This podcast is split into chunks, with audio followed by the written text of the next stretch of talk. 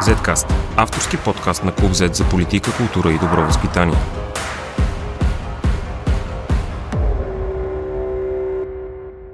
Здравейте, аз съм Борислав Кръстев, а вие слушате 79 епизод на Zcast.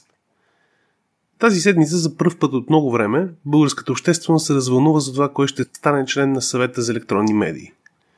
Дни след поредното разпространяване на фалшиви новини от ефира на Националното радио от страна Петър Волгин, неговият колега по убеждение Мартин Карбовски изненадващо бе номиниран за член на СЕМ от има такъв народ.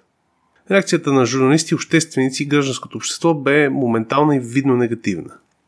Ден по-късно Карбовски се отказа от номинацията, а има такъв народ изцяло от правото си да номинират. Днес наш гост е политическата репортерка на Клуб Z Помена Игнатова. Здрасти, Пами. Здрасти, Бобо. Защо Итана всъщност направиха тази номинация? Това просто провокация ли беше или начин да се харесат на електората, който симпатизира на Русия, на Путин? За мен това не е провокация от страна на има такъв народ, въпреки че те са способни на такива. Виждали сме го. И смятам, че те в действителност бяха убедени, че Мартин Карбовски ще е подходящ член на съвета за електронни медии, като най-малкото като представител на другата гледна точка, така наречена. И самият факт, че днес те не издигнаха нова номинация, може би показва точно това, че не са настоявали толкова, колкото в началото се опасяваха техните коалиционни партньори. Повечето българи не обръщат особено внимание на СЕМ, така че ако искаш да обясним всъщност как, е, как работи системата за смяна на съвета, колко членовете се сменят сега, каква е процедурата? Системата за смяна на членовете на съвета е сложна, защото мандатите им изтичат по различно време, но в конкретния момент сега трябва да бъдат подменени трима души от състава на СЕМ, двама души от парламентарната квота и един от президентската квота. Вчера стана ясно, че ще има трима кандидати от страна на парламента за тези две места. На Демократична България, на Продължаваме промяната и на Възраждане – има ли някаква интрига там? Забелязахме, че Демократична България бяха веднага готови с кандидата си, докато продължаваме промяната го пуснаха, регистрираха в, в, почти в последния момент. Всъщност, номинацията на Демократична България Пролет Велкова, дългогодишен радиожурналист, беше внесена още вчера. БСП до последно се чудеше дали да внесе номинация, но се отказа да прави това. Както стана ясно, има такъв народ също се отказа. Номинация днес се появи и на Възраждане, както и на продължаваме промяната. Това е една юристка от формацията, което не е излишно за СЕМ, според мен поне. И като нейната номинация беше внесена след вътрешен избор и проведен своеобразен конкурс, буквално в 6 без една минута, когато изтичаше крайният срок. Като тук интригата на практика не включва това, че се борят трима души за две места, защото кандидатът на Възраждане е малко вероятно да бъде избран от мнозинството. Интригата по-скоро е в това, че няма единомислие по отношение на номинацията на Пролет Велкова. И вероятно, възможно е дори коалиционния партньор БСП да не я подкрепи, както и ГЕРБ и Държаваме промяната, което означава, че сега може да бъде избрана само Симона Велева, номинацията на Продължаваме промяната и да стартира нова процедура за попълване на оставащата. Ако разбира се, се стигне до там. Какво против имат всъщност БСП и продължаваме промяната срещу Пролет Велкова? Тя е професионалист с наистина дългогодишен опит. Няма някакъв проблем с нейната кандидатура, поне на първо четене.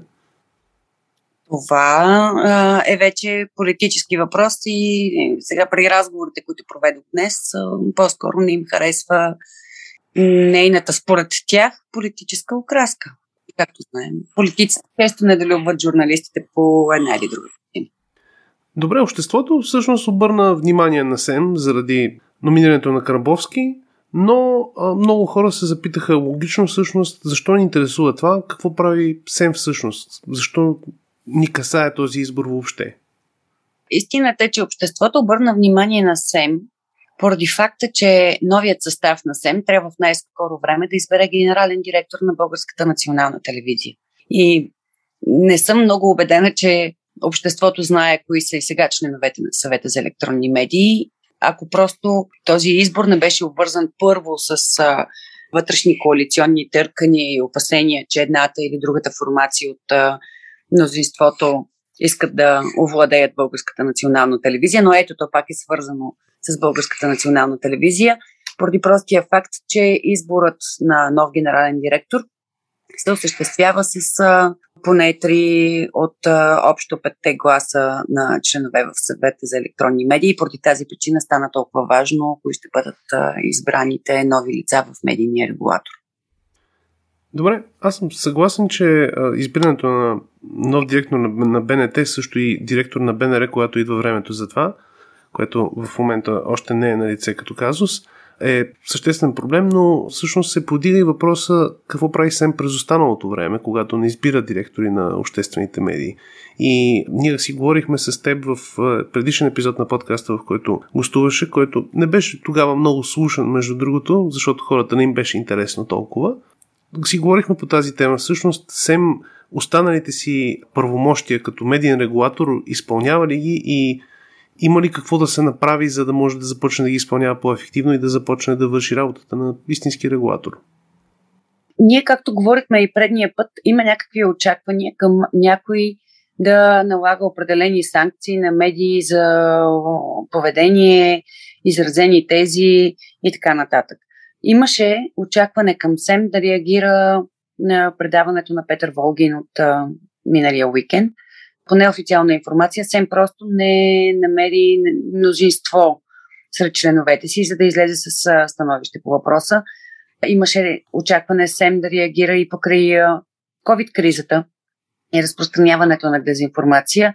Пак поради същата причина не, не реагира, но това е на повърхността. СЕМ изготви медийни мониторинги, сега с новата директива за аудиовизуалните изкуства.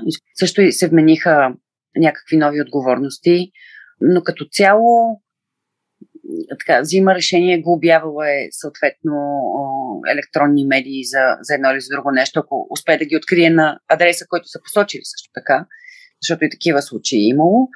Но очакванията към СЕМ са наистина да влезе в ролята на някакъв морален ментор. Доста често това са очакванията към съвета – което, както всички знаем, е много спорно.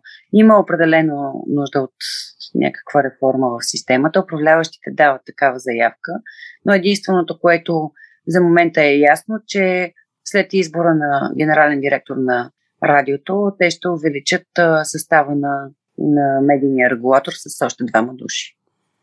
Което ще го направи 7 души, ще трябва най-вероятно да направят нов избор, да, да, задължително. Което да. рави в комплект с промени в Закона за радиото и телевизията, които се спекулира, че ще има, но все още не са показани никакви нереални идеи в тази посока. Те още не са. Има предвид, че и в момента, в който разговаряме ние с теб, парламента продължава да заседава. Преди малко прие закриването на специализираното правосъдие, а сега дебатира по темата с парите за пътищата. Общо взето май наистина някакси този закон изглежда маловажен на фона на всичко останало, което се случва, но зависимо от продължителността на живота на това правителство, предполагам, че в някакъв момент ще видим какво имат предвид управляващите по отношение на медийния регулатор. Добре, Пами, благодаря ти. И аз ти благодаря.